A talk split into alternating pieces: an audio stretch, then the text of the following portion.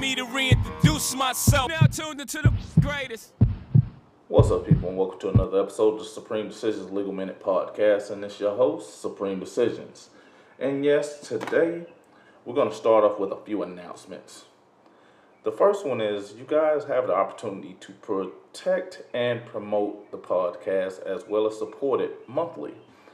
You can do that through the podcast itself where it says support and hit the button for either 99 cents, $4.99, or $9.99 per month.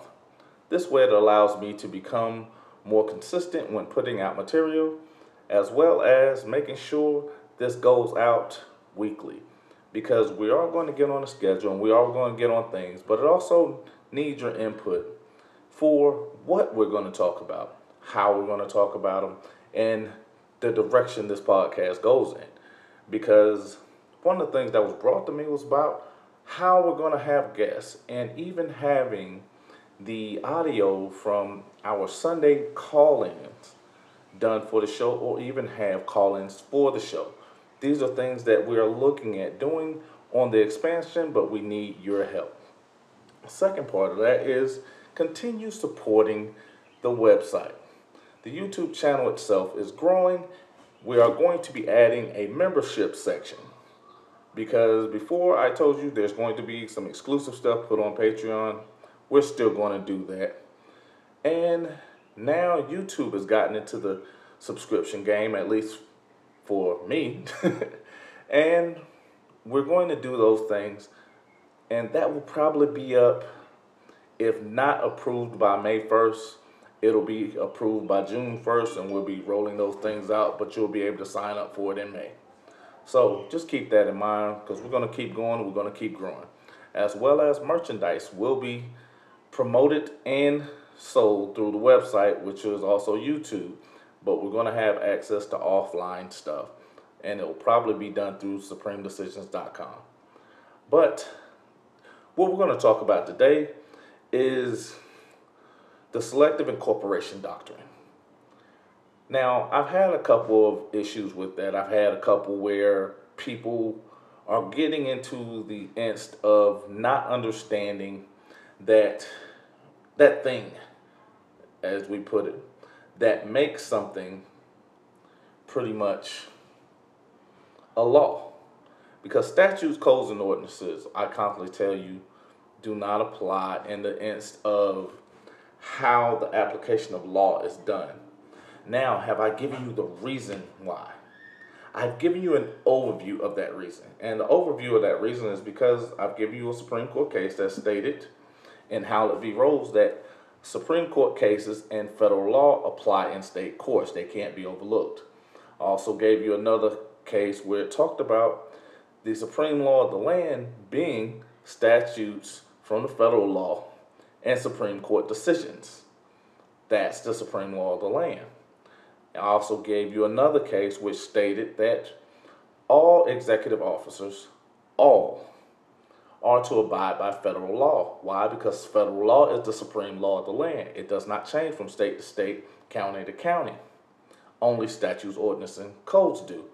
And I often talk about the responsibility of those executive officers, and it's to the public. And the reason why you have the changes in statutes, codes, and ordinances from county to county, place to place, is for safety issues, because they are responsible for your well-being. Now, the reason why I'm getting into this today, I'm going to talk about something that's simple as free speech. I'm going to talk about something because the reason I chose free speech today is, one, is because it's something that we do more often than not.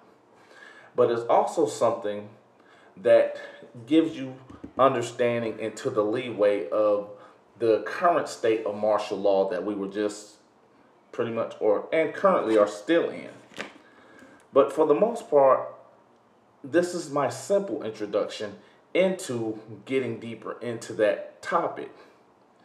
So as we go, just know it's going to be one of those aha moments that you're going to have. And in having that aha moment, I want you to actually be able to look at the picture in its totality. I want you to be able to understand that everything that I'm giving you is for a purpose. Everything that's laid out is a part of the plan that's set out in front of us. But it begins with not only knowing, but it begins with understanding.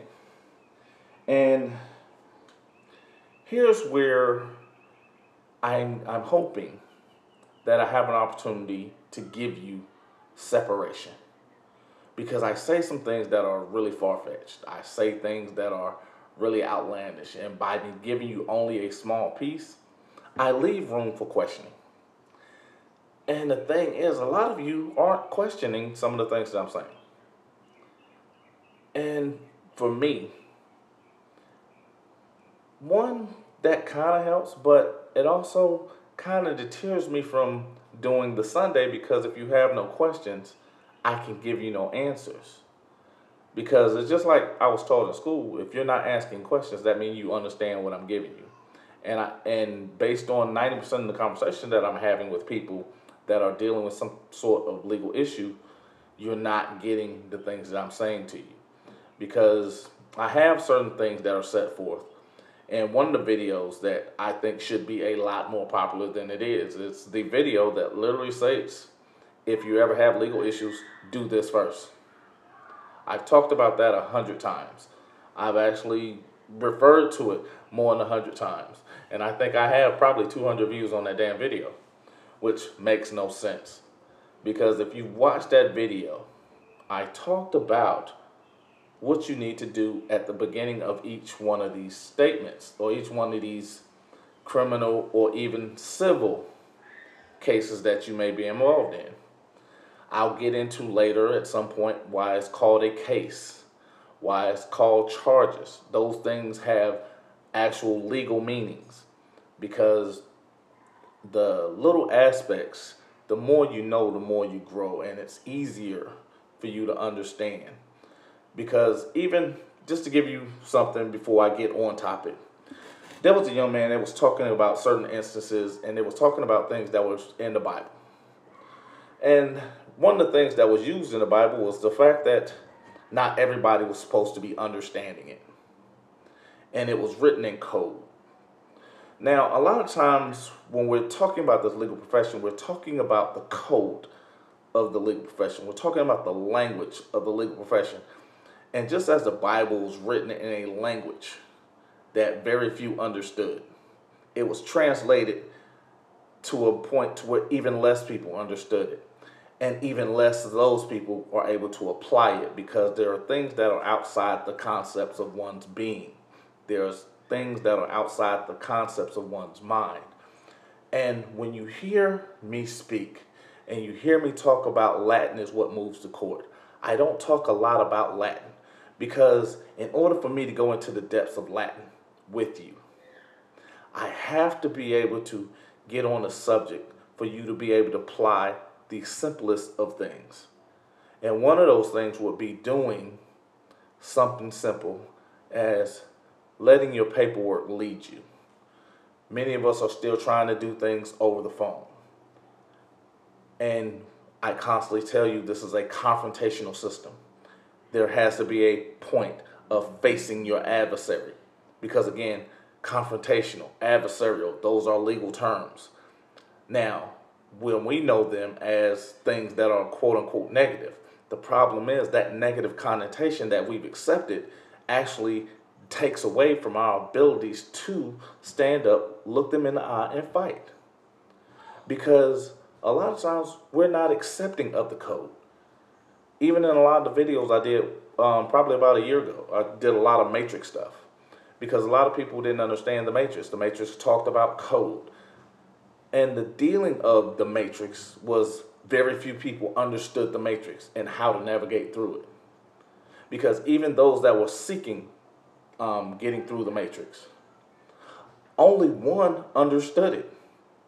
And it wasn't until he got to a certain point where he realized he wasn't the only one that had ever navigated there. He was just one of the few that had done that. He was only one of the few guides that had gone there. And there were going to be other guides after him. That's where I come in, because you can look at me as a neo-type, because I'm not the first person to speak about this constitutional law and effects of criminal defense. I'm just the one right now. There will be others behind me, just as there have been others before me. There have been several others that have taught me, that have grabbed me by the hand and said, hey, come here, go here, do this. I'm now grabbing you by the hand saying, come here, go here, do this. I'm giving you the opportunity to see as I see, to understand as I understand. But I need you to be ready to grasp the fact that this is not quick. I don't do anything that deals with instant.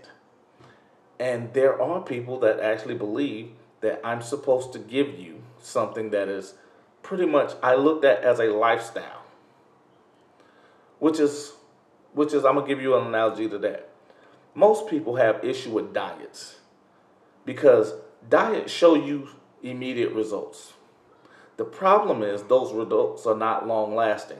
Why? Because you did not change your lifestyle. You did a momentary thing expecting a long-term difference. What I'm giving you is a lifestyle change, because I'm not trying to change your right now. I'm trying to change and help grow, help manufacture, help manifest within you the ability to not only recall, but to be able to regurgitate and execute something long after me. I'm trying to give you something that helps you be able to break out the most complex and make it the simplest thing that you've ever seen. Because I understand, because even looking at the video today, there was a 14-year-old in California that was beat up by a police officer. The thing is, when you are used to doing wrong for so long, and even the mindset of the person videotaping this beating was just comply, just don't do anything, just take it, just take it, just take it. Now, at some point, do I say hold court in the street? Hell no. No. Because I constantly tell you, I'm with the Tupac form of death. I want you to die breathing. Because one thing I told John Melvin whenever we were going through the RICO trial was the fact that I don't want to take everything from you. I want to take everything from you you believe you love. Because most people have very little idea what love actually is. And people have an idea what love is. I want to take that idea from them. Because the love that you have for something is not ever returned to you. Even in the fact of material things. Even if you're looking at income, people depend on their income because they expect it to be there. That's their source of love. That's their source of dependence. That's their source of support, so to speak. But at the end of the day, when you're understanding the context of what's going on, the ideals of what needs to be taking place, I want to take what you believe. I want to take that from you, because one, everything I'm giving you comes from somewhere. Because a lot of people think I'm giving you opinion. I don't give you opinion. Nobody cares about my opinion. I'm not that guy. I'm not a guru. I'm not them. But what I can tell you is a simple form of what it is that you're already looking for. I can simplify it, because most of us have no clue of what it is to have something broken down or have something taken that seems to be complex and made to look something like basic math. These are the things that we all need to be able to decipher. These are the things that we all need to be able to look at and say, you know what? That's not a challenge. That's what I'm giving you. That's where I'm taking you. That is my job. That is what I've grasped upon. That is what I'm looking forward to doing. So, now when we're talking about these statutes and codes and ordinances, if they are not in line with federal law or Supreme Court decisions, they are not valid. Generally, when you look at those challenges, you look at words such as overbreadth or void for vagueness. And generally, because when you're talking about certain things, when you're talking about restrictions, the Constitution set out a book of restrictions on the government. It's not a book of rights, because God gave you rights. The state didn't. God can take those rights away from you. The state can't. State can't give you rights. They can't take them away.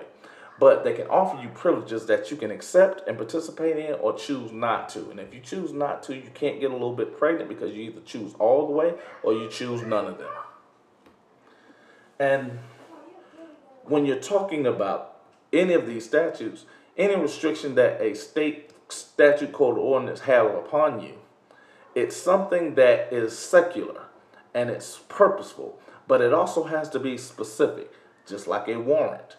Has to be specific of the place, has to be specific of the item, because there has to be specificity within the crime.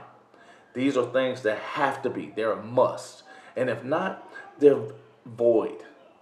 So, just like I talk about jaywalking, that's not a crime, that's a safety issue.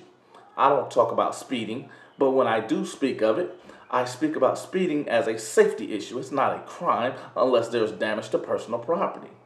And these aren't my words. These are things that are set forth in the guidelines in the guise of a crime.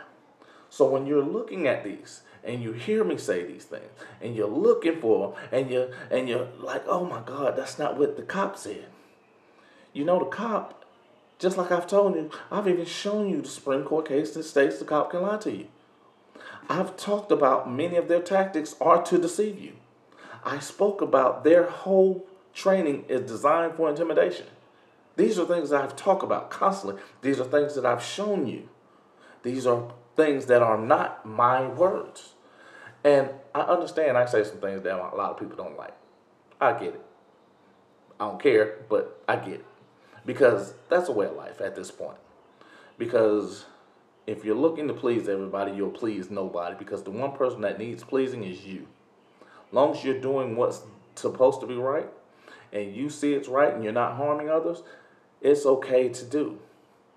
Your whole thing is to make sure you and yours are protected, well done, and you're not infringing on anyone else. That's it. That is all I ask. That is all I ever speak about. So anything that's going outside those guidelines, then yeah, I have an issue with, and I'm probably not going to have a lot of talking about. But when we're dealing with a lot of these cases in court, we forget how to break down everything to its simplest form. Because in most cases, when we're challenging things such as jurisdiction, you're making the jurisdictional challenge when in fact the statute is what should be challenged, not the jurisdiction of the court. Because we all know a traffic citation is taking place in administrative court. An administrative court has no court of record. And if there is no record, it is not a court of law. If you want to then take it to a court of law, you must then have it remanded or forwarded to a place that has quote-unquote jurisdiction over the law. And a lot of people want to challenge that and don't give federal court jurisdiction. Guess what? If you're having a federal court question, guess who needs jurisdiction to hear that? Because if they don't have jurisdiction, they can't hear the matter.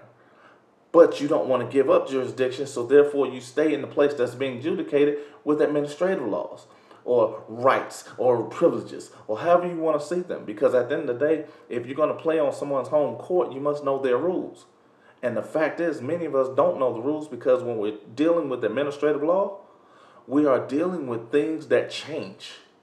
Because what's good here in Texas may not be good in Georgia. In fact, I know it's not.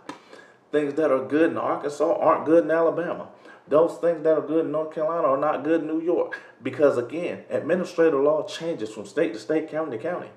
But when you're talking about federal law goes all over until Puerto Rico.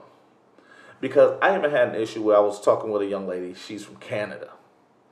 And she showed me a video from Canada and an issue. And they spoke about the first thing that these police officers told her, as a tenant, she didn't have rights. Now, here's the simple part from that.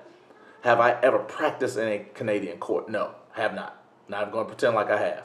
However, do I understand Canadian law? I know certain aspects of it, and I do know that right there is an absolute lie that a police officer told her on video. I didn't even watch the entire video because I was like, oh my God, just sue the shit out of them. Does she have recourse in Canadian courts? Absolutely.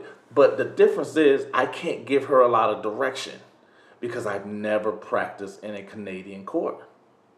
Now, can I give her law for Canada? Absolutely. But can I give her actual construct? Can I give her application?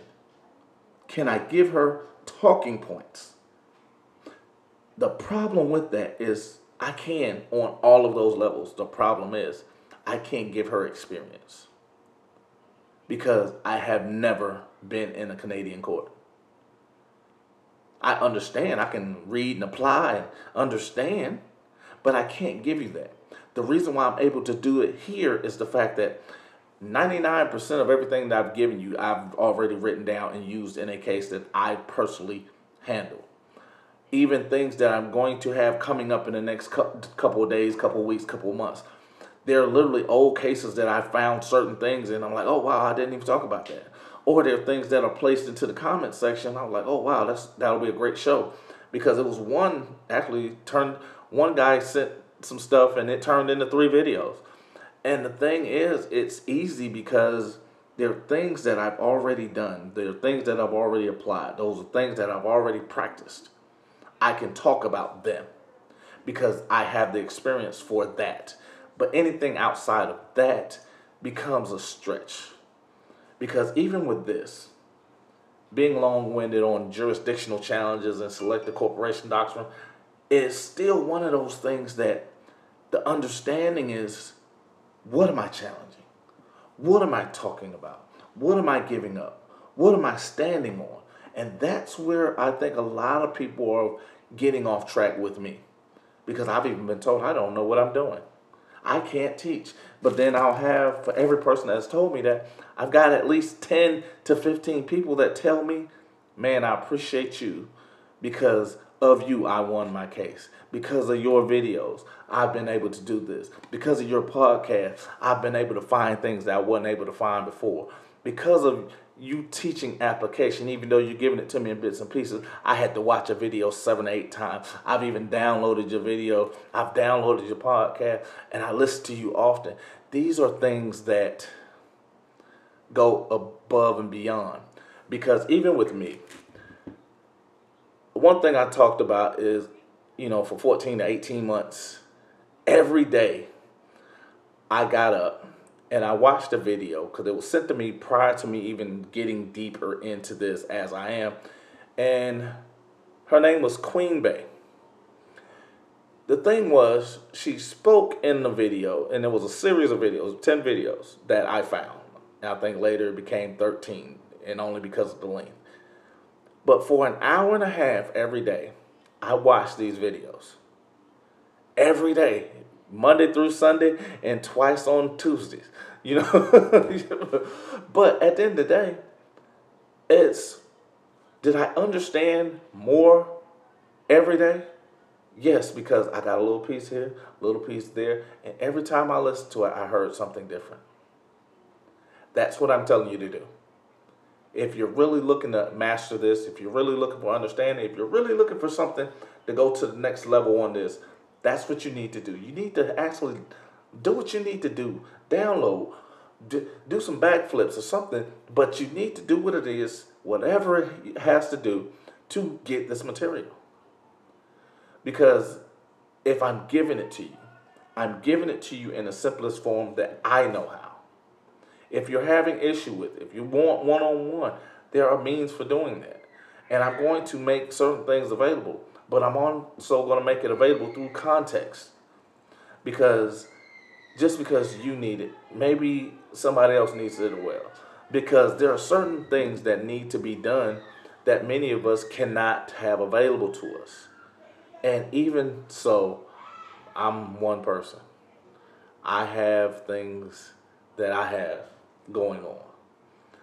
But the whole thing is the importance of making sure you're able to do, you're able to get, you're able to even move with or without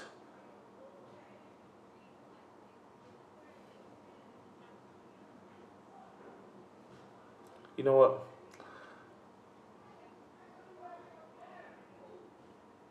This is one of those things where you take a stance on what it is that you want. You look at everything that you have, and you find out what's important for you. You decide what your sacrifice, or what level of sacrifice you're willing to take. Because last week I gave a comment or context of a young man that was looking for help from me, and he was homeless. I spoke about the fact that this young man, I actually told him, no, I would not help him for free, even though he was homeless. I knew he was homeless. I knew this man was living on the street. This man, his first donation was $15, and he was like, look, dude, that's all I got. And he made a choice. He was like, you know what? I'm going to take $5. He made 20 bucks that day. He took $5 to eat with. He took $15 to make sure he could talk to me. Those are the sacrifices that I'm trying to make. I want you to understand, just as I'm going to sacrifice with you, you also have to be willing to go further than you've ever decided. Because at some point, you're putting a price on your freedom. You're putting a price on something that you love. And if you care nothing about it, I can't care anything about it. I can't fight for you. That's why I will not ever do anything on contingency. Now, have I done things for people? Absolutely. I did things for hundreds of people. 13 of them testified against me in my RICO trial. The problem is, neither one of them could figure out what I did wrong. But the thing is, they taught me a valuable, valuable, valuable lesson. They even taught me the word friend. Because I don't have but a few of them. I literally have a handful of friends. I have even less associates. I have people I talk to. I have people that I care about. But beyond understanding what friendship is, it's understanding the level of sacrifice. Because just like I told one of the young ladies I was talking to, she asked me about my family. And I told her, I said, you're probably not going to meet most of them. Good chance. And the ones that you will meet is only going to be probably two. Because I look at the effort that they put out for me. Because the effort they put out for me is the same one that's reciprocated back to them. I look at my friends. I look at the efforts that they're putting out towards me. These are the people that make sacrifices that, for me, I've actually had to tell one friend, hey, this is a one-sided friendship because I would not do that for you. And they laughed at me.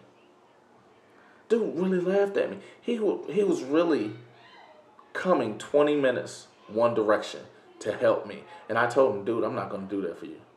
And he was cool with that. He laughed when I said that. I've actually had friends, I told him, hey, yeah, throw me some money real quick. I need to get somewhere. They'll send me the money and never ask me about returning it. But then when I return the money, they're actually surprised. Like, oh, no, dude, that was good. We're good. I'm like, nah, because I might need to come back to the bank later, you know. But at the end of the day, they're doing the exact same thing. We have an understanding. It's not like it's one of those we're keeping tabs on each other or keeping receipts. Okay, I paid this time, so you got to pay next time. I paid the last two times, so you need to pay this. No, we understand that, hey, if I'm going to pay, I'm going to pay. If I'm not going to pay, I'm not going to pay.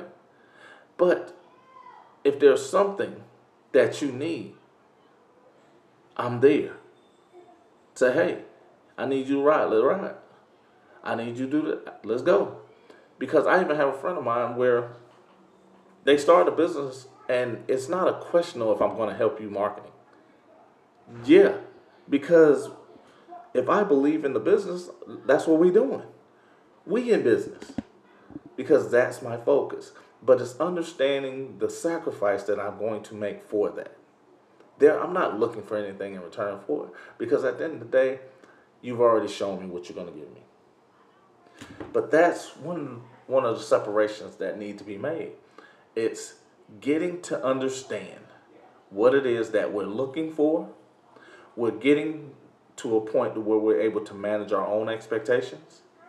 But we also have to make sure that we're going to sacrifice something, because anything learned without sacrifice is not kept. That's why diets don't last, because you're not sacrificing. There's no sacrifice in doing something for 10 minutes. And then all of a sudden you go back to who you were. Because I'm taking you to a point to where you are no longer the person you were when you started listening to this podcast. You're no longer the person you were prior to watching my video. You're no longer the person you were. Because you know what? Let me start getting back on track a little bit before we go. Actually, because we're getting ready to come up to a commercial break. But I want you to understand something. When you're listening to one of the videos, you're practicing Kaizen. When you're sitting down, you're listening to this podcast, you're practicing Kaizen. Because one of the things you're doing, you're looking for a point of being better than you was when you started this. You're looking for a point of being better than you were when you began searching. You needed to be better today than you were after. You need to be better today than you were yesterday. And at the end of the day, my job is to make sure you are. Because I have to give you something with substance. One of the things I have to do is make sure I'm up on everything that's going on. Do I talk about everything that I see? No. Because at the end of the day, is it something that I feel is necessary? Do I feel it? Because if I don't have any passion behind it, I can't give it to you. Because there are a lot of stuff that I'm looking at that are, even with Supreme Court cases, even with Supreme Court duties, I have an opinion about it. And I don't want that to leak too deep into what I'm talking about. Because again, if you're going to practice Kaizen with me, if you're going to look to be better, if my job is to make you better than you were when you started, I can't give you a lot of leaking of opinion. I have to give you something with substance. I have to allow you to be better than you were. I have to be that guy that says, you know what? You're worth more. And that's what I'm doing. That's what I feel I'm doing anyway. And that's why I want to start off with the Selective Incorporation Doctrine. And I talked about the judicial challenges and the separation of how the statutes, codes, and ordinances are broken down and why they aren't law and why you're going to do something.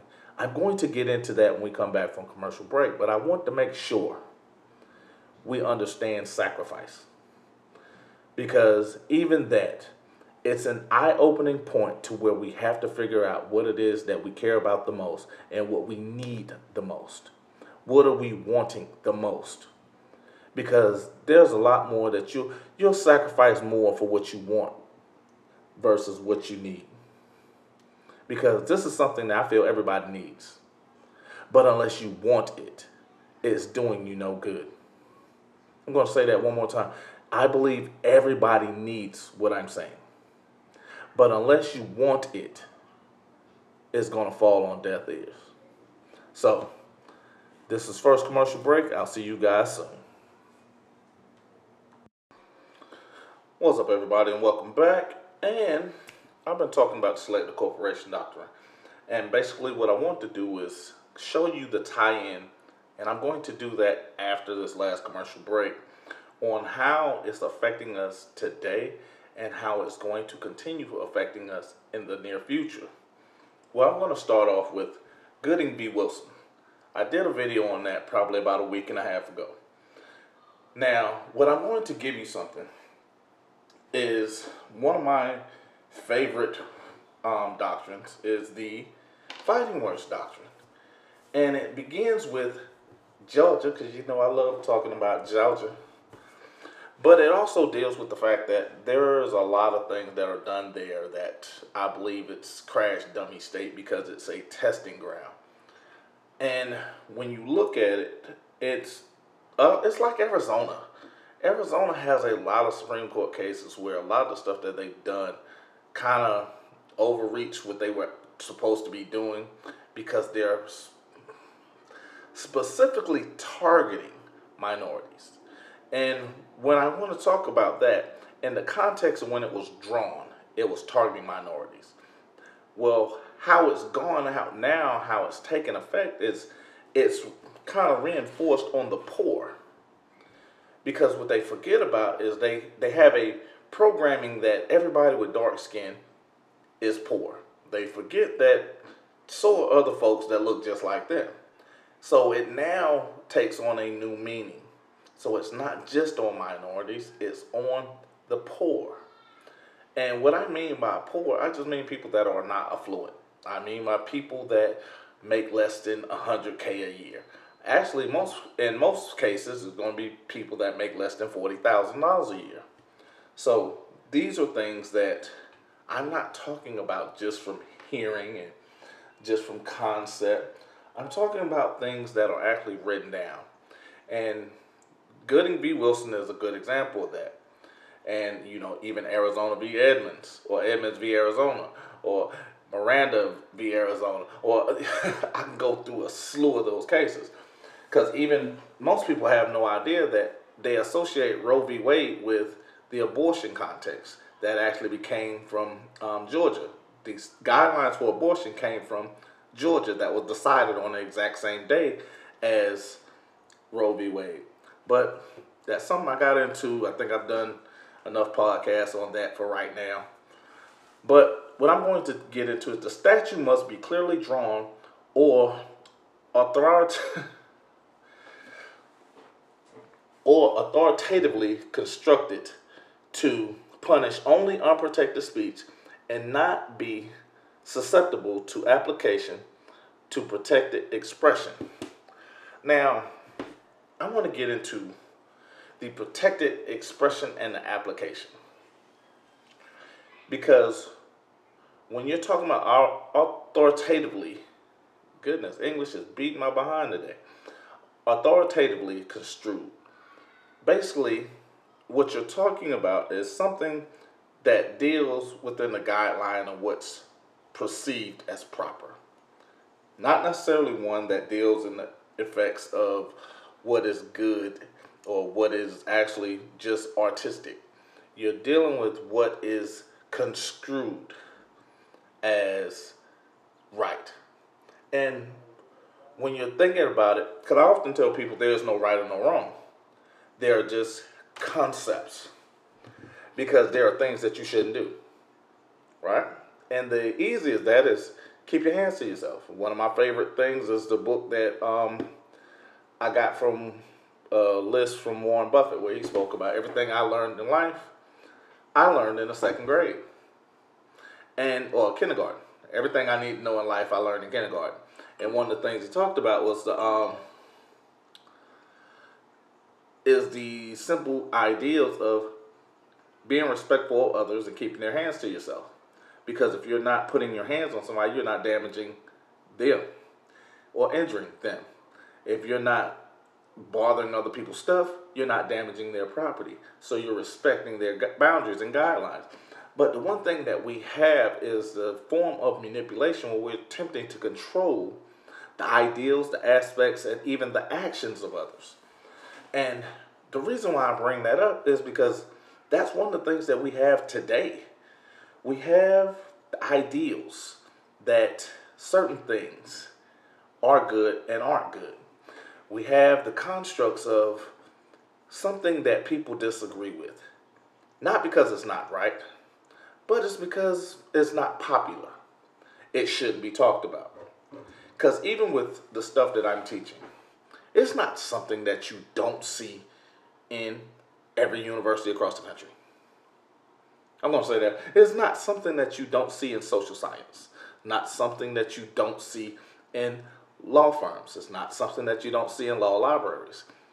But it's one that's being construed as anti-police, anti-government, simply because it's talking about holding them liable for their actions. Because whether it's your action or not, they're going to attempt to hold you liable for it. Whether you know it or not, they're going to attempt to hold you responsible for what I'm teaching, whether you are dealing with it or not. Because at the end of the day, I'm talking about one thing in particular. I'm not talking about Black Lives Matter. I'm not talking about white supremacy. I'm not talking about anti-police. I'm not talking about anti-government. I'm not even talking about one set of culture. I am talking about legal protection, understanding, applying those things, and holding a standard, not only for yourself, but for those that are governing. Because the governing are the ones that are responsible or relied upon by the governed. And you are the governed. Because if you are the ones without power, how is it there is a power structure? I'm going to say that one more time. If you are the one without power, how is there a power structure? Because I asked a cop one day, and it was, I often do this just because I want to see where their mindset is. I asked the cop, who do you work for? He said, oh, I work for the city. I said, really? You work for the city? I said, what makes up the city?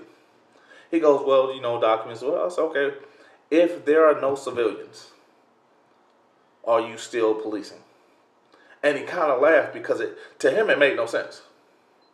The reason why it made no sense is because he's policing for the people, not the police. But he did not grasp that concept because that's not what he was trained to think. And the sorry thing about that is they don't get people that are great thinkers. And those that are great thinkers that question anything, even application, they get rid of, they ridicule, they go after. They're people that can't be hindered or intimidated. They attempt to control. And those things are the byproducts which we construe as the blue wall. Because the second we accept those same terminologies, soon as we accept their same life principles, it's a wrong principle because it's on the principles of do as I say, not as I do. When in fact, just like I speak constantly, children learn by mimicking. The problem is we're forgetting we're the parents, not the child. I want to say that one more time. We're forgetting we are the parents, not the child. We are the masters, not the slaves. We are not the ones that are indebted to anyone else. Just like that's why we don't need permission to do certain things. They need permission from us, or they need permission from somebody that is able to think. That's why if they do something which is not allowed, such as something willful or something done through ignorance, they lose qualified immunity. That's why if you don't give them consent, they have to answer to someone else because they are not designed to make decisions. Even though they have officer discretion. But when I teach these things, the things that I'm saying, because I'm going against the grain of what they're trying to program into you, something is wrong with it. Everything that I say has to be micromanaged, which is why I don't look at a lot of times, oh, why my numbers aren't growing, I don't care. Because at the end of the day, there are certain things that are there for me, that allow me to be who I am, allows me to grow as I'm growing. And every time I say certain things, it kind of reminds me of V for Vendetta, because there's a line in there that says, do you see what I see? Do you feel as I feel? And he was talking about a point in where he was tired of being intimidated, where he was tired of the attempted control. He was just tired of things that were set on him and set before him that he was supposed to accept. He was tired of the manipulation. But he was asking who else was tired. Do you see what he sees? Do you feel as he feels? Were you as tired as he is? And I guess that's what I'm asking right now. Are you looking at what I'm looking at? Are you feeling tired like I am? Because when you're talking about this, the fighting words doctrine itself is the easy go-to target, because a lot of times they use that as a crux of disorderly conduct. I even showed the case that from Ohio, where it just said you can't be charged with disorderly. It literally says that verbiage. Can't be charged with disorderly because of cursing at a police officer. Because even in Cohen v. California's 1971 case, although vulgar and offensive is protected by the First and 14th Amendments. And what happens is The reason why it's protected by the First Amendment because you're allowed to say what it is you like. Because this is not Minority Report. They don't have precogs which stop crimes before they happen. Because even in that, if you remember Minority Report, the crimes that they were stopping from happening were crimes upon others, the injuring of others, the killing of others. They weren't talking about people that were jaywalking. They weren't talking about people that were speeding. They were talking about crimes against others.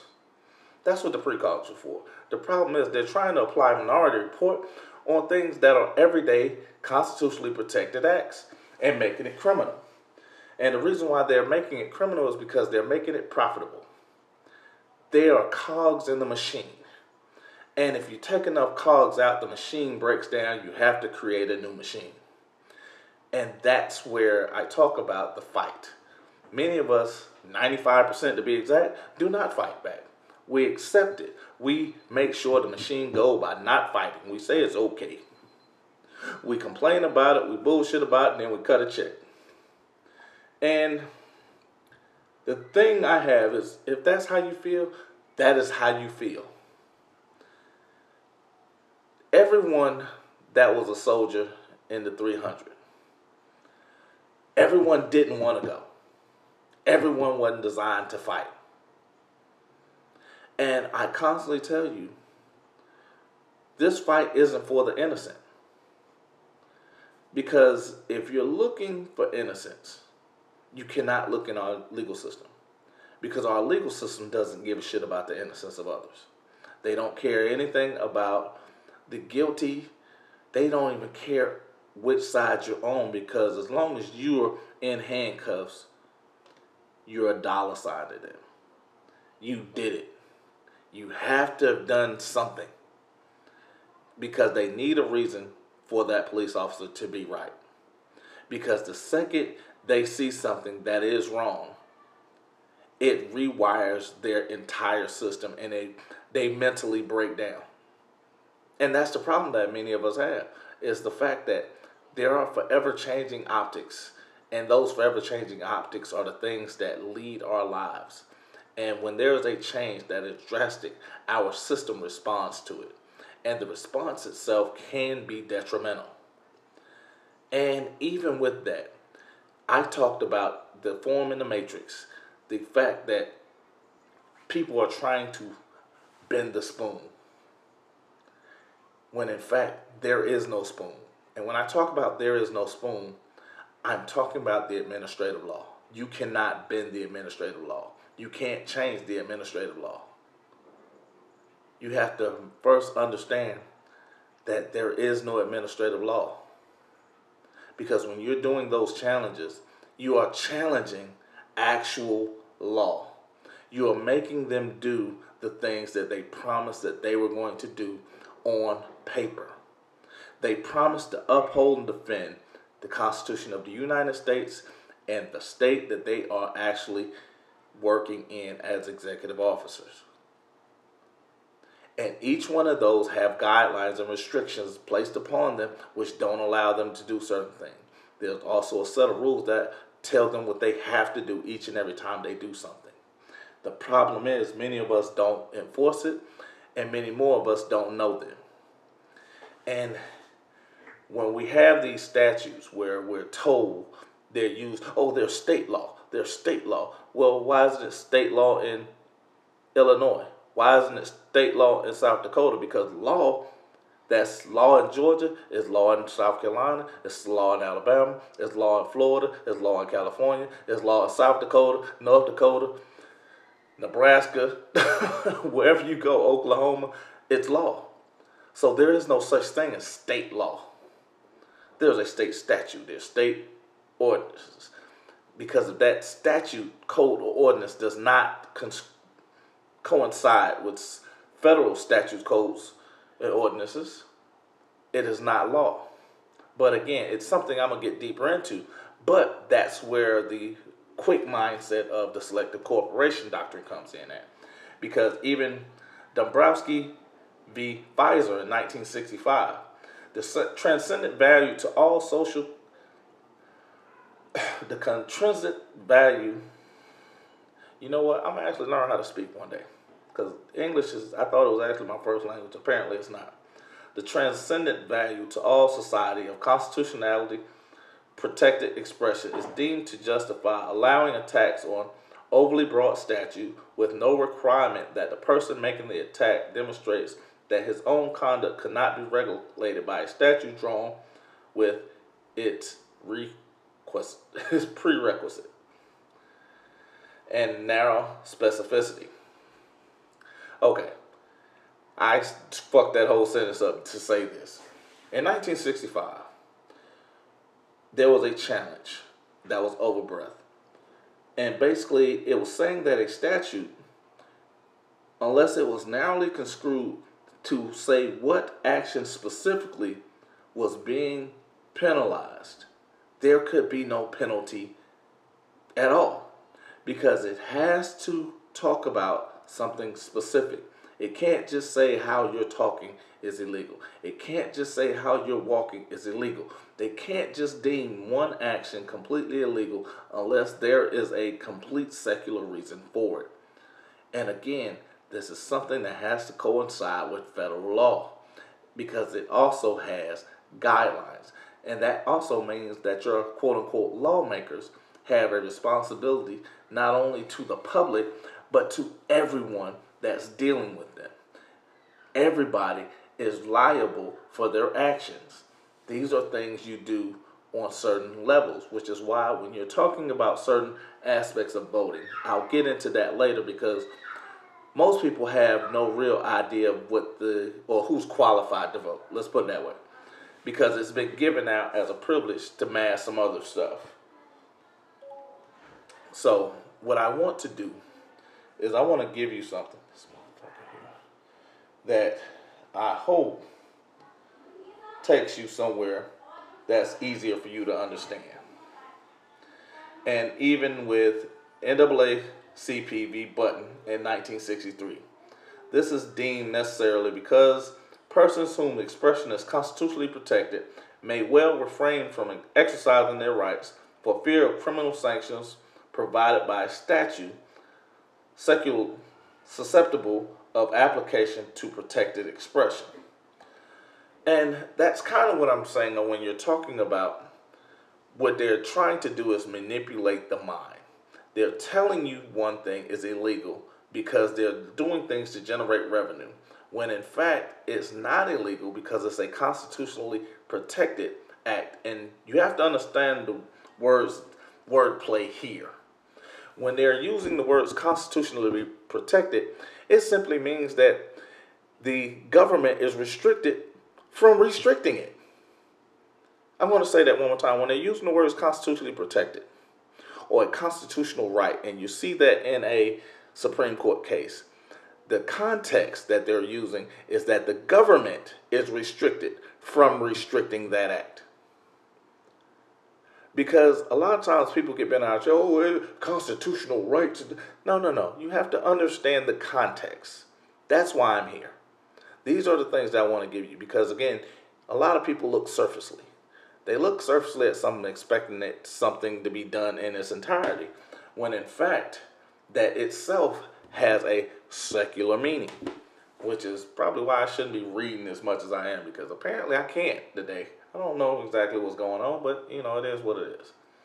Because even Chaplinsky v. New Hampshire, 1942, the line between speech unconditionally guaranteed and speech which may legitimately be regulated, expressed, or punished is finally drawn. And even in Spicer v. Randall in 1958, in every case, the power to regulate must be exercised as not as intending a permissible end unduly to infringe the protected freedom. Because when you're talking about that and you're looking at the fact that there are certain aspects that need to be done or set forth, because First Amendment freedoms need breathing space to survive. Now, when you're talking about those, you're talking about every aspect of these restrictions. All of them need freedom to survive. which is why when you're looking at something as simple as a Fourth Amendment stop and frisk, the reason they use for those to survive as long as they have is the fact that they deemed it to be something that it's not. They've deemed it to be something that as a necessity. And most people are programmed to believe that it's okay. Just like I had this one jackass tell me, oh, well, if the cop does this, it's okay. My question to him was, because he was actually a police officer. My question to him was, if it's okay for that, is it okay for them to do that to your son? And he said, no. I said, well, why is it okay in this situation and not that situation? Is it okay for them to guess in this situation and not that situation? Which is why guessing on every situation is not okay. When you're working on something outside the guidelines of what's allowed, it is not okay because it's an infringement. And any infringement is one that is not okay. And if there's enough people that fight back and take these things back, because just like I told you, you give them one, you give them two, you give them three, they're taking 4, 5, and 6. We just saw walkthroughs of martial law. We've had one that was enacted on the entire planet. I'm going to say that one more time. Martial law was enacted on the entire planet for 1 month. It's going to get worse. Understand that. When I speak about when they're having mandatory anything, this is a form of martial law. This is not a quote-unquote law. It's a restriction. They're looking to manipulate. They're looking to gain something from you without giving up anything. They're wanting you to believe that there are absolutes in something that there is no certainty. I want to say they're looking for you to believe that there are absolutes in something that they have no certainties of. And they're expecting you to shut up and comply. Or as a couple of these reporters said, shut up and dribble. Or you can do what my shirt says, and shut up and lift. They're expecting you just to comply and go along with it. Now, I actually had one guy that talked to me about China. Oh, I hate China, China, China, China, China, China. And then he asked me why I was not wearing a mask. And I smiled. I said, well, I said, it's funny that you're wearing one.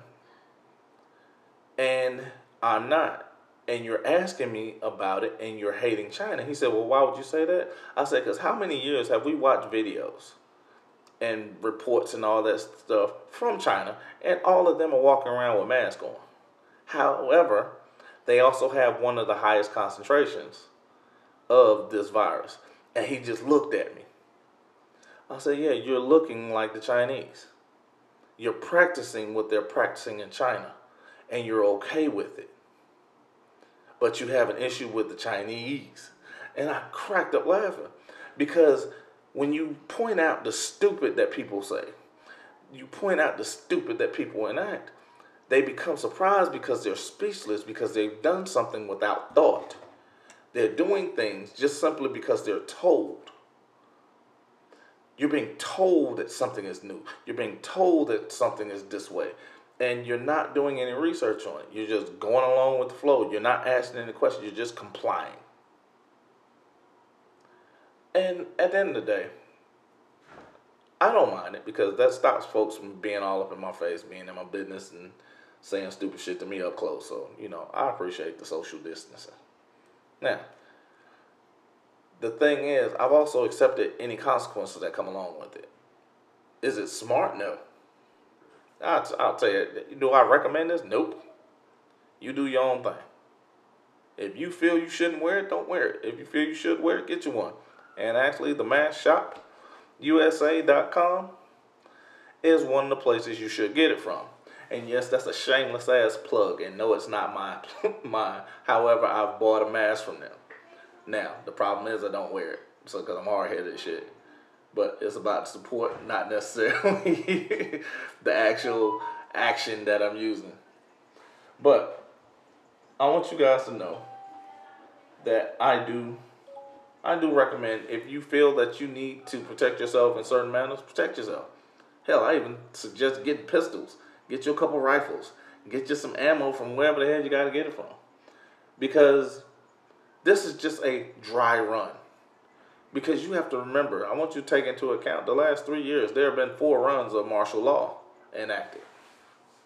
I want you to keep that in mind, because it's going to get worse. It's going to escalate. It's going to get to the point to where you have to make a decision. Because what most people are not paying attention to is now we're going to have a food shortage. Am I psychic? No, it's because I actually see what's going on. They're closing plants. They're stopping people from working. They're putting you at a point, and they're stopping imports. We're not trading goods. We're not doing things. So there are spots, a huge spot in the economy.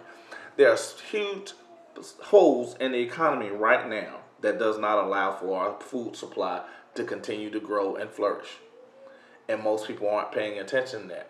And the reason is they're being forced into something. They're forced to look over here at my left hand, look at my left hand, and they're not paying attention to what's going on with the right hand. Because at the end of the day, there are certain aspects that need to be done. Everything needs to have attention paid to it. Because if you're accepting that a statute is law, you're accepting that jaywalking is a crime, you're accepting that speeding is a crime, you're telling them that everything that they're doing is okay. So whenever they're beating somebody's ass, they're shooting an unarmed person. Now they're beating children. They're slamming children on the floor in schools. They're arresting 6-year-olds. It's going to escalate until people start fighting back and start actually doing things for themselves. Because again, these are not my words that I'm giving you. These are the things that I'm paying attention to. These are the things that are written down. These are the things that when you sit up here and you understand the doctrine of overbreath is a negative way of saying that a statute that affects communication of ideas must be narrowly phrased or construed by the courts so as to have a minimal effect on speech or writing as constructed with deeds. In effect, overbreath has become a judicial test of constitutionality. So when we're talking about the whole aspect of going around doing this, doing that, and what is a restriction and what can't be restricted, and we're talking about these statutes, codes, and ordinances, we're talking about the line between what is law and what isn't law. This is the separation.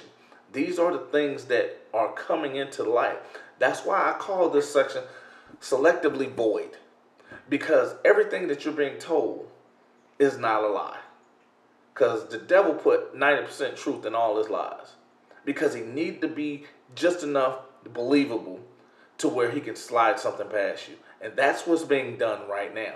There are things that are being slid past you because you're looking only in one place and not the other.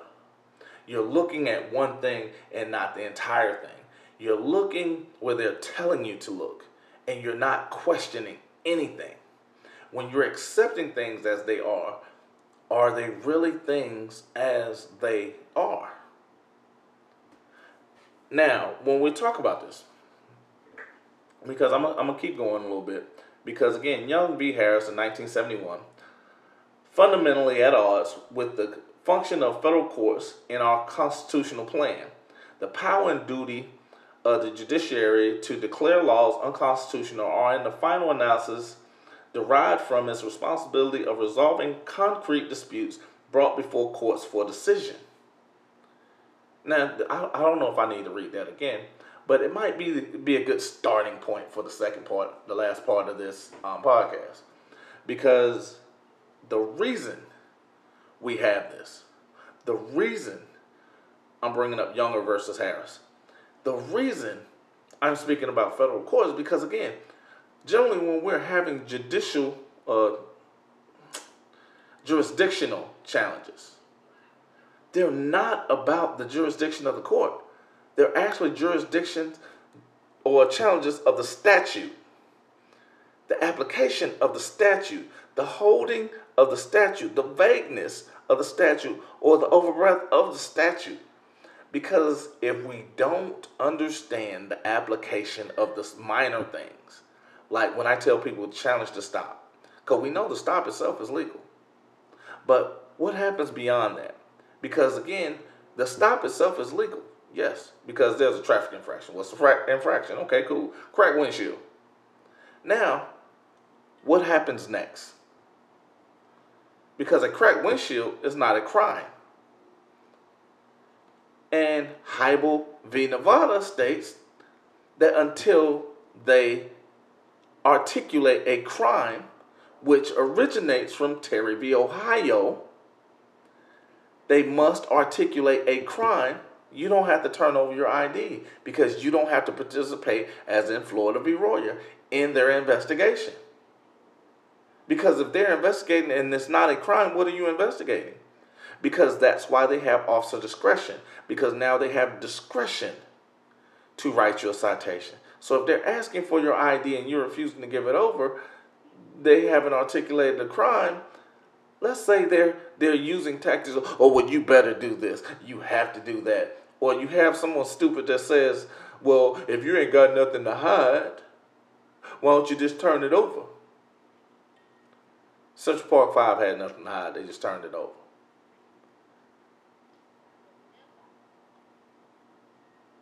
Sean Taylor had nothing to hide. He just turned it over. I could literally go on. I could even name the 13 people that were executed. Or at my list of 13 that I gave you that were executed. Because they had nothing to hide. I could talk about the doctor from New York that was given $39 million after serving 30 plus years on death row for a crime that he didn't commit because he was just jogging and they chose not to follow law. I can give you, I can rattle off 100 names right now, literally. They just complied.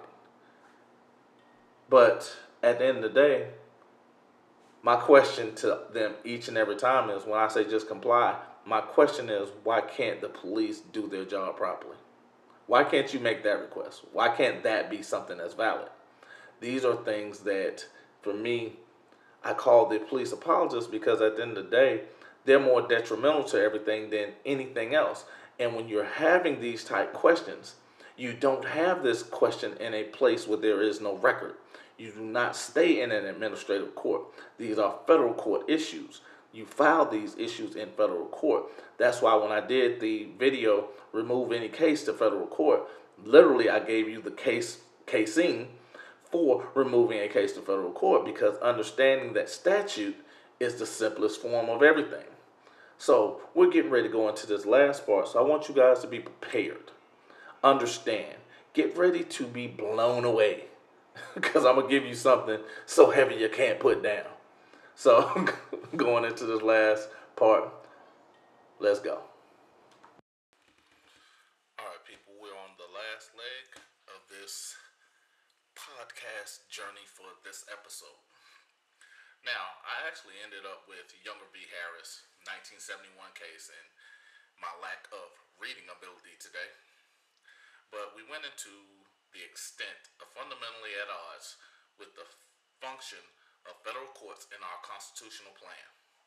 The power and duty of the judiciary to declare laws unconstitutional are, in the final analysis, derived from its responsibility from resolving concrete disputes brought before courts for decision.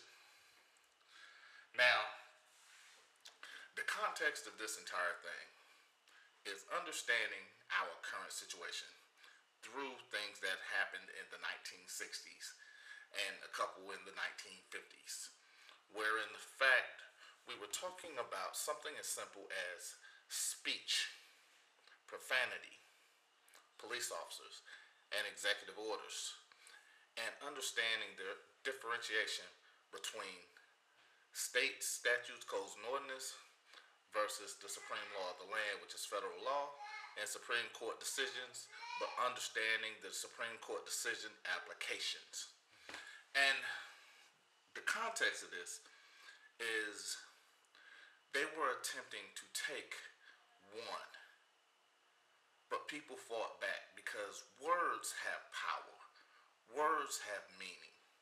And the law itself is very precise and very concise on how things are derived legally through the aspect of resistance or even restraint within those that are giving those regulations and those that are being governed by those regulations that are given. So when we are talking about these things, my construct of everything, my answer for everything, is understanding the context of the words. We have an adversarial system.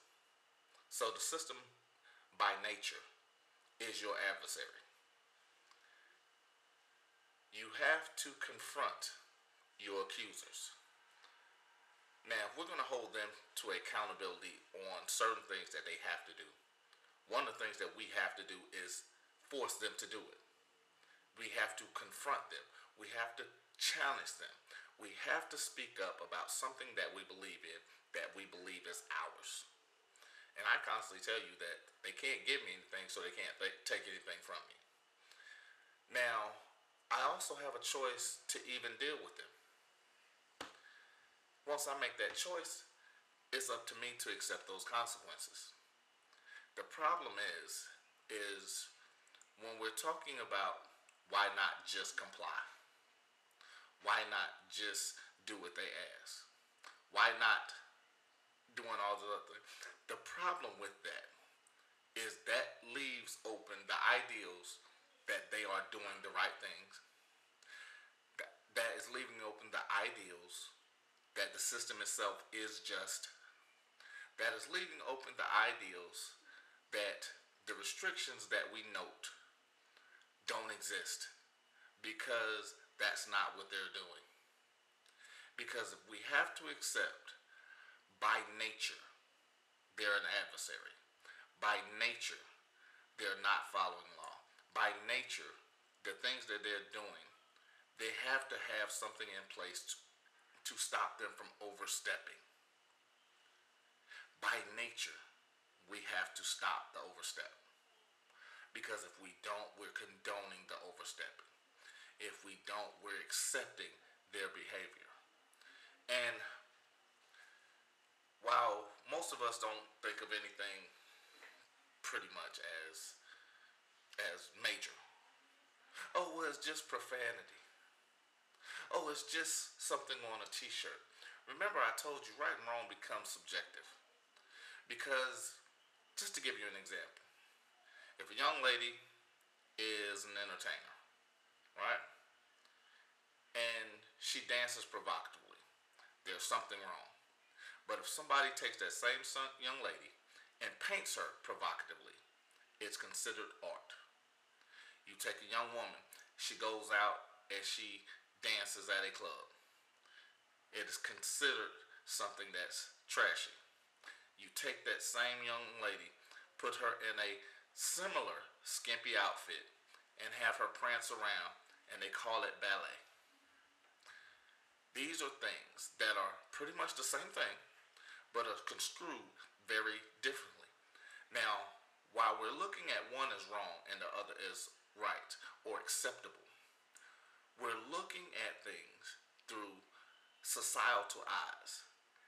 Because again, we're not looking for necessarily things that are wrong. We're looking for things that are accepted. Now, with that being said, just because it's accepted, it does not make it correct. Just because it's accepted does not make it right. Just because it's accepted doesn't make it for you. And at the end of the day, when someone accepts policy, that doesn't mean it applies to everyone. That doesn't mean that policy is acceptable to everyone.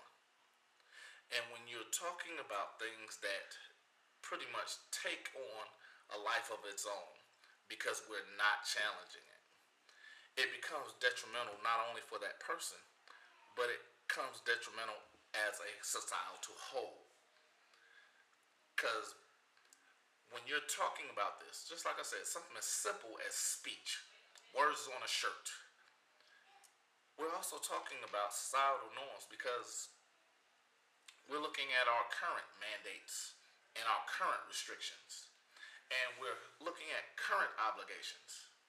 Because there were conversations that was had with a governor after a governor stated that there will be a mandate of face masks, but was not going to supply it. And then we gave the context of having someone pay a penalty for required wearing of a uniform while the uniform not being supplied.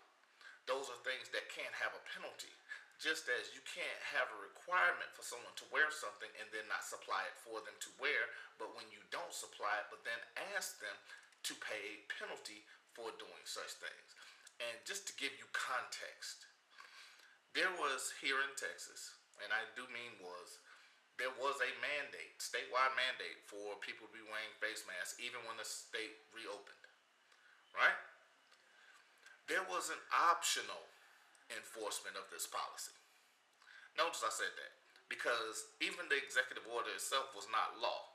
It was not something that can be construed as anything else. The problem is, if you chose not to follow the executive order, you could then not hold the state responsible or liable for anything that happened to you. Understand that. Because again, their responsibility to you is for your betterment. It's also to you to make sure you are doing things and it's for your well-being and safety. So if you're making a choice not to follow it, they were adding a penalty to it. And people say, oh, well, you need to do that, you need to do that. Okay, cool. Let's say I didn't do it. Let's say I did, and I didn't get sick. Then what? What's the difference on that, right? But again, that's my choice. Because now you have a young man that did not have a mask, but he was also traveling around within the state of Texas, and he was given a citation. Notice I gave the example earlier of Hiibel v. Nevada. I also talked about the stop being legal because of the traffic infraction. But what happens when you are given an order and police have the option to exercise? I love that. The option to exercise officer discretion, and they choose policy over law. What happens then? The reason I brought that up is because there was a young man that was given a citation for not wearing a mask. He hadn't been supplied a mask, but he had been given one by the officer. Actually, he had been given two by the officer. And again, neither one of them had to do anything with traffic.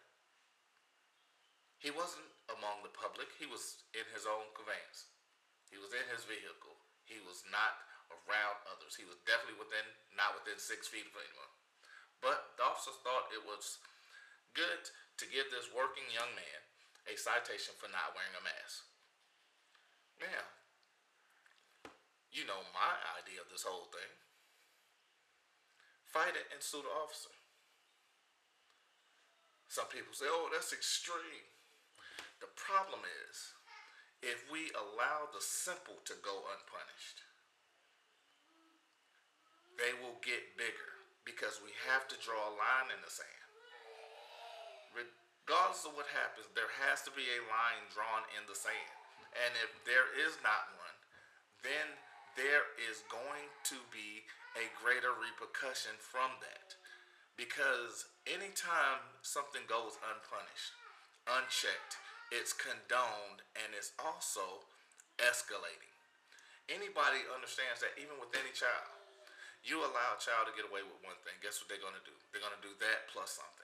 They're going to keep doing it because they want to find out what that line is. You have to draw a line in the sand. And there are times where you don't want to, I don't really want it because it's not that big. When is it big enough? That's the question. Because if you let him slide, you're going to have to let everybody else slide that goes along with it. But if you punish him, just like you're thinking, well, that seems kind of extreme. Guess what happens to everybody else that has officer discretion? And they choose to write that citation instead of following law. Guess what happens? They now think, oh hell, I don't really want to go through that. I don't really want to do that. Because just like you don't want to be going out there seeing a police officer does not want to see you if you're one of the people that will fight back. If you are one of the ones that will actually put them through the court system, the exact same system they want to put you through. You are not one that wants to be seen by the police. I just want you to understand that. Because it was one thing, I think I talked about this once before. There was a young woman that was having an issue. I gave her instructions on how to do something. Well, I told her, I said, hold on, you might need to file this and file that against them. Her response was, no, I'm not going to do that, because she was so nice. You know, I don't know if that lady has a family, and you know, I wouldn't do that. 3 days later, I get a call, and I said, what's that? She said, well, that lady filed this on me. I said, really, she filed that on you? She didn't care about your husband. She didn't care about your job. She didn't care about your children. And then she was like, well, what can I do now? I told her, accept it or fight back. Because what I told you to do previous, you don't have an option to do that now. I had a police officer that I was suing. He looked at me in my face when the judge didn't throw out his case. And he says, why would you do that to me? I have a wife and kids. He said this to me while I'm holding my wife's hand and standing with two of my children. I'm going to say that one more time. He asked me, why was I doing this? Why was I suing him? Because he has a wife and children. While I'm standing, holding my wife's hand and standing with two of my children. And my response was really simple. Because you didn't give a shit about mine. It's just business. Because regardless of how it is, they're not worrying about you. They're not worrying about how you're feeding your family. They're not worrying about how you're sleeping at night. All they care about is being cogs in the machine. The thing is, they don't care if you get disrupted because they take you to jail. They don't care if you miss a meal or two because you got to pay a citation of something that you didn't do. They don't care about any of that because that's not how they're trained.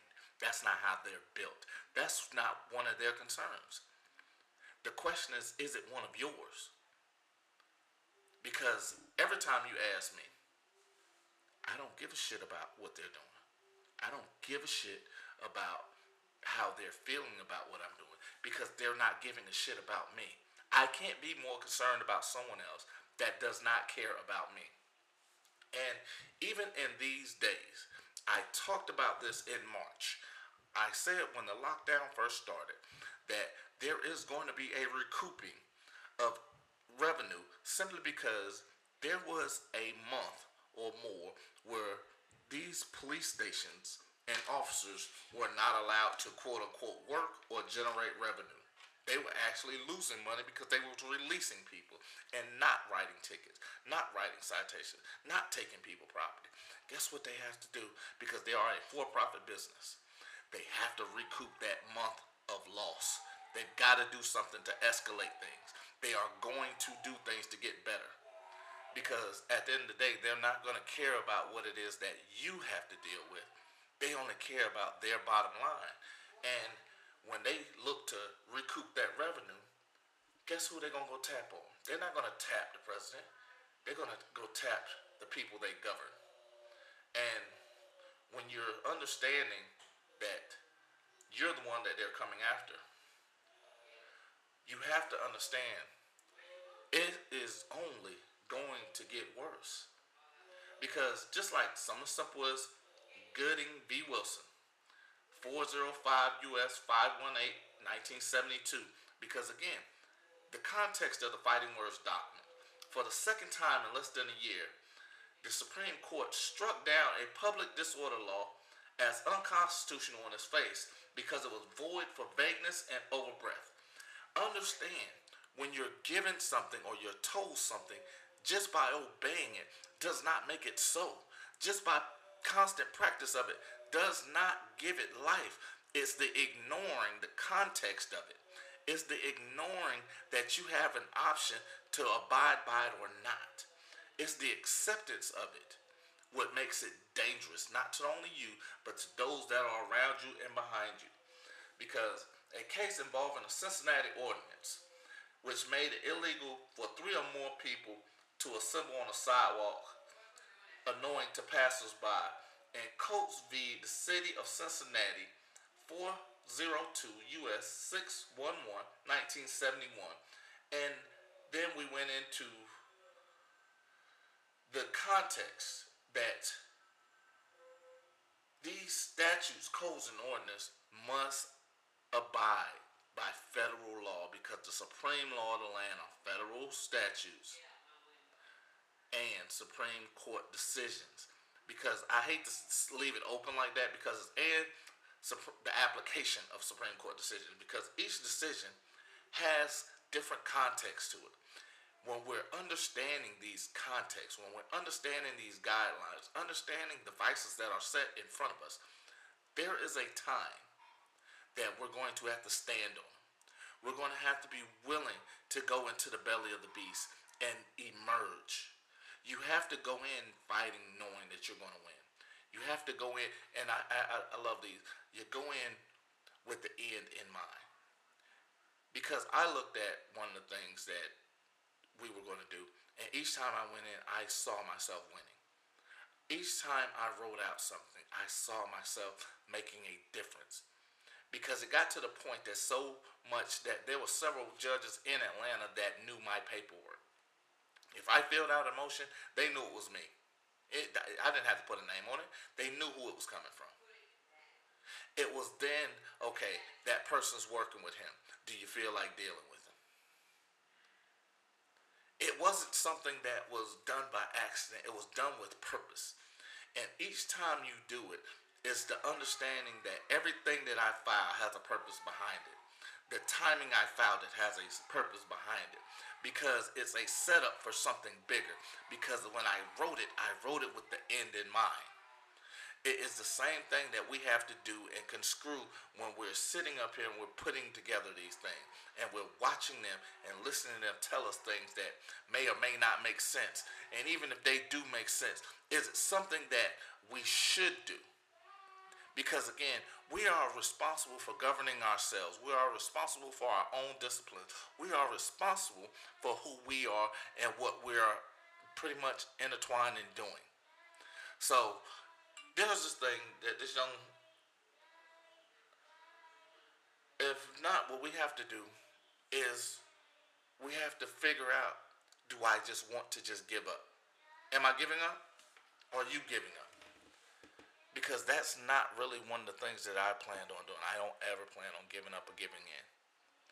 Because though that's when I get, again, the V from Vendetta. Do you feel like I feel?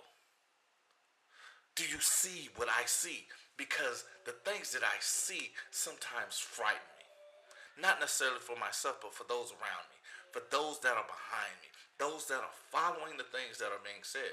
Because I was talking to a dude yesterday, and it was funny. Because he talked about simple things and a simpler life. And he asked me, he said, why do you do what you do? And I said, why? I said, yeah, it is what it is right now, because it's not mine to keep. You know, it wasn't the person's that it was to put it in the books. It was, you know, there were a lot of things that happened that got to this point. And his thing was, I wouldn't do it. And I said, yeah, a lot of people wouldn't do it. I said, because a lot of people that go out and correct things that I say, they don't have a channel, because they're not brave enough to go through anything. They're not, for whatever reason, because at some point I wasn't brave enough to start a channel, because it took 5 years after the fact. I was acquitted almost 5 years before I did my first video. I want you to understand that it takes a lot to sit up here and be ridiculed. It takes a lot to face the fire, because again, when I put something up wrong, I have to answer for that. Whenever I do something that's not in context of what needs to be said, done, or expressed, I have to answer for that.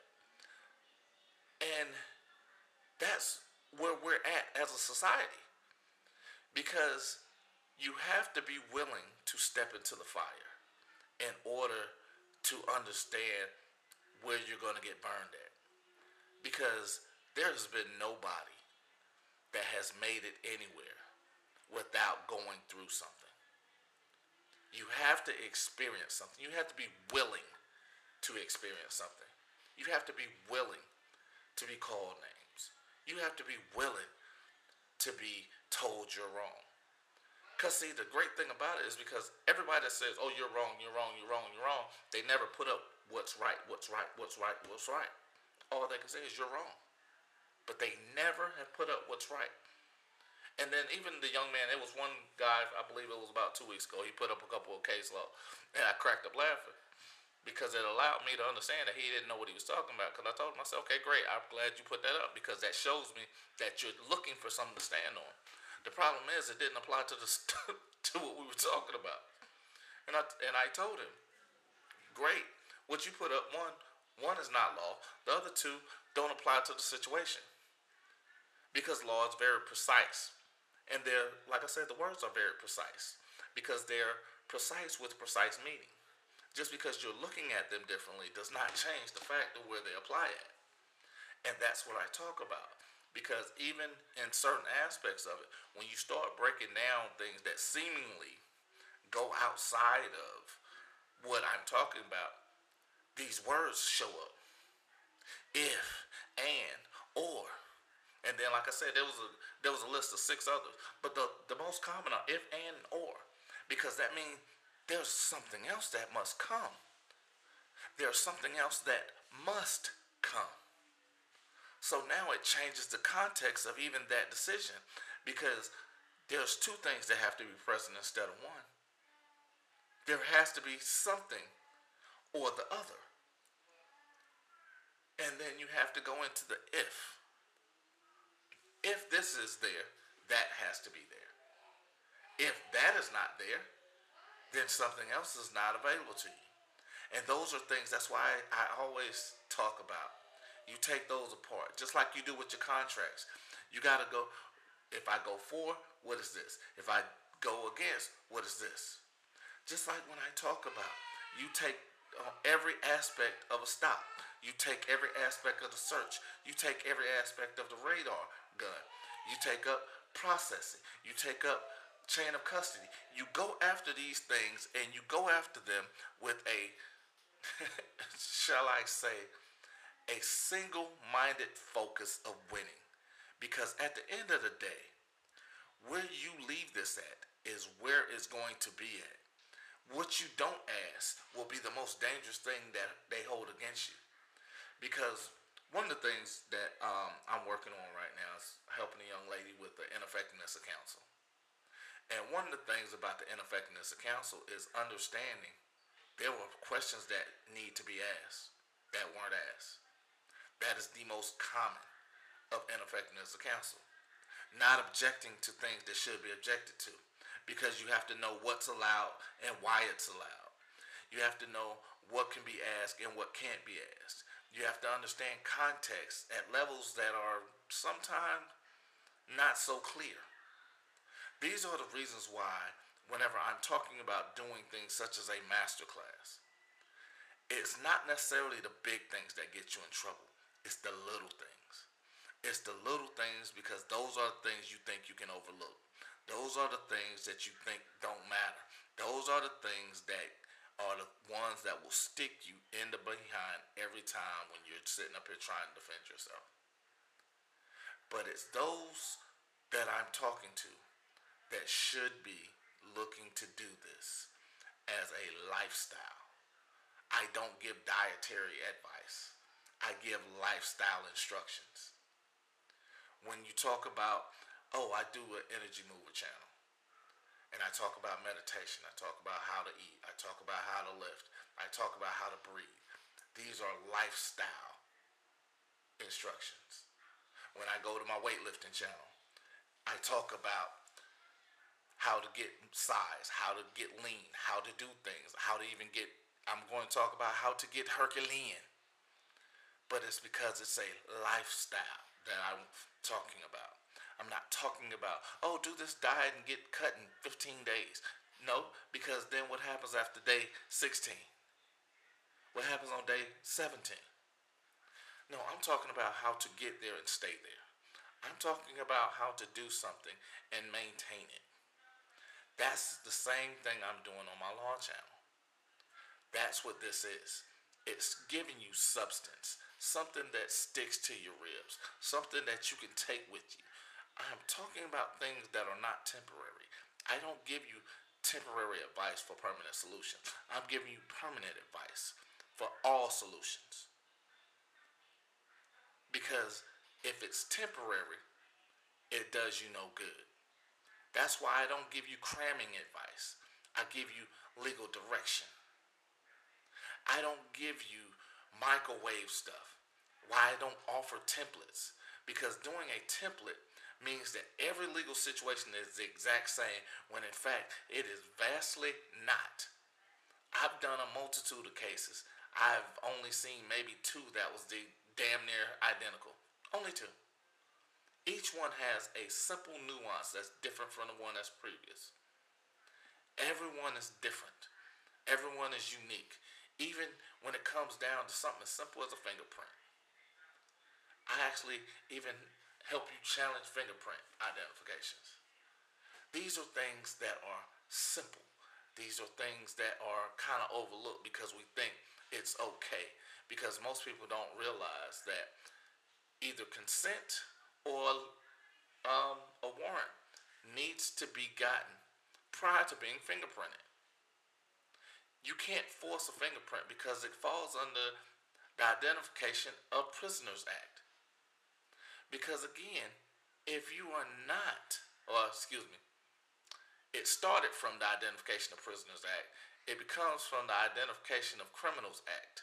That's what it grew into. Just like Selective Incorporation Doctrine is something that grew out of Stairs Doctrine. Because that means things that have already been decided. It's staying where it's at. But it's also understanding that one cannot exist without the other. And it's understanding if it doesn't exist, there is only a minute obligation to it. And it's an obligation of choice. And this is one of the things, because I was listening to something one day, and it was the Kanye West when he yelled out slavery was a choice. And it wasn't very popular because when he yelled it out, he didn't give context. Very few people have heard the context behind why he did it, why he said it. Because he said it and then he went on to something else. He was almost in the middle of a ramble because the idea hit him and then something else hit him and he ran with it. But later, there was a conversation that was had that was half-ass videotaped. I got an opportunity to witness a piece of that videotape. Not all of it, but a piece of it. And when you're talking about that, slavery is a choice. When you're talking about current times, slavery is a choice because slavery is done through a mindset of manipulation and control. Slavery is done through the concept of convenience. Because that's why whenever police officers do something, they always tell you, I'm doing you a favor. I'm going to say that one more time. The police officer tells you they're doing you a favor. The problem that I have with that is how you're doing me a favor when, if you did your job properly, we wouldn't even be having a conversation. So what favor are you doing me? Because if you were properly policing, we wouldn't even be having a conversation. Because I had one person that was having a conversation with me one day, and they asked me, like, how in the hell have you gone so long without smoking and drinking? I told them, I said, I don't do anything that allow the police to be vexed. And they were like, huh? I said, one of the things, again, my brother used to say a lot of stuff to me, and one of them was don't vex them. Don't vex them. Don't vex them. Line upon line, precept upon precept. But again, he gave me something not for my day. He gave it to me for my lifestyle. So my lifestyle has been to the point where I don't do anything to vex the police. I don't speed when I'm in the car. I don't do a lot of, well, actually I do jaywalk, but yeah, I shouldn't do that. But, but at the end of the day, I've had very few people to even talk to me about it or even attempt to enforce it, even though I've done it damn near everywhere I've been. Because most people can't drive or read or pay attention, so I don't go to crosswalks. I feel safer going in the middle of the highway. So, but anyway, I understand certain aspects because, again, if I don't cross at the crosswalk, I'm accepting the responsibility of what happens for not doing so. But I also think I'm grown enough to make it across the highway. You know, maybe it's me. I don't know. I've been crossing streets for a long time. I just think I can continue doing it without getting hit. So, it is what it is. But at some point, when is that not enough? When is it going to be the point where I say, you know what? Yeah, I'll just go ahead and pay this ticket. Never. I'm sorry. I just can't give it to him like that. Because, just like, again, I love to say that. Because one of my favorite things that happened during the trial was right before the trial. They asked my brother, you know, how'd he plea, and they had stuck him with this this attorney who he did not hire. And the guy got up for my brother and started talking. My brother kind of pushed him out the way. He was like, hey. He slapped on him a couple times. And he told him, get your 12. That was all he said. Get your 12. Because he told me one day, because we were having a conversation, because he actually had an issue a couple months later. And it was, to me, it was the simplest shit ever, because it was like a simple traffic infraction. And he goes, I said, how'd you plead? He said, I didn't plead. He said, I actually told him. He said, get your 12. They asked him why. He said, because you're going to have to get 12 white folks and Jesus to say I did it.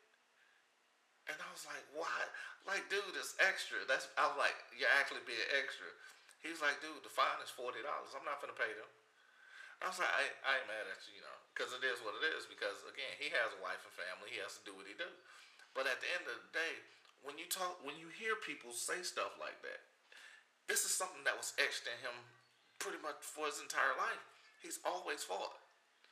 Steve Harvey even talked about, I don't care if it's, you got a videotape of me with my social security number tattooed on my ass. We going to trial. So everything that I do, even with myself, everything that I do is to set up for a trial. It's to go to that next level. It's to push you somewhere, because just like you want me uncomfortable, guess where I know you don't want to go. You don't want to go to federal court, so guess where I'm pushing you. I want to push you into that corner. I want to see if you're going to come out and fight. Because at the end of the day, I don't think you can beat me. And then the only way, just like I always feel this, the only way you can beat me is if you steal it from me. And then I'm such an asshole, I don't think you were actually good enough to do that either. Because I always close doors behind me. So if you steal it from me, it's got to be blatant. You got to do it in front of the world. You got to steal it from in front of the world. And that's one of the things that I've felt that for a very long time. But I'm giving it to you guys because right now we're moving into a time where it's going to go into overload. It's going to go into a means that knowing this is not only something that's going to be deemed necessary, but it's going to be an absolute necessity. It's going to be something, in order for you to get up and down and breathe and access anything, it's going to be because you know and you understand how to maneuver. That's what I'm doing. That's why this is growing in the manner it's growing. Because this is how we change those things that are around us. This is how we change what our life is. This is how we change in our lifestyle. And I want you to know, you guys, keep supporting the podcast. Keep supporting the channel. The memberships are coming. Keep hitting that donation link. And I love you guys. Supreme, out. I'm going to show you how great I am.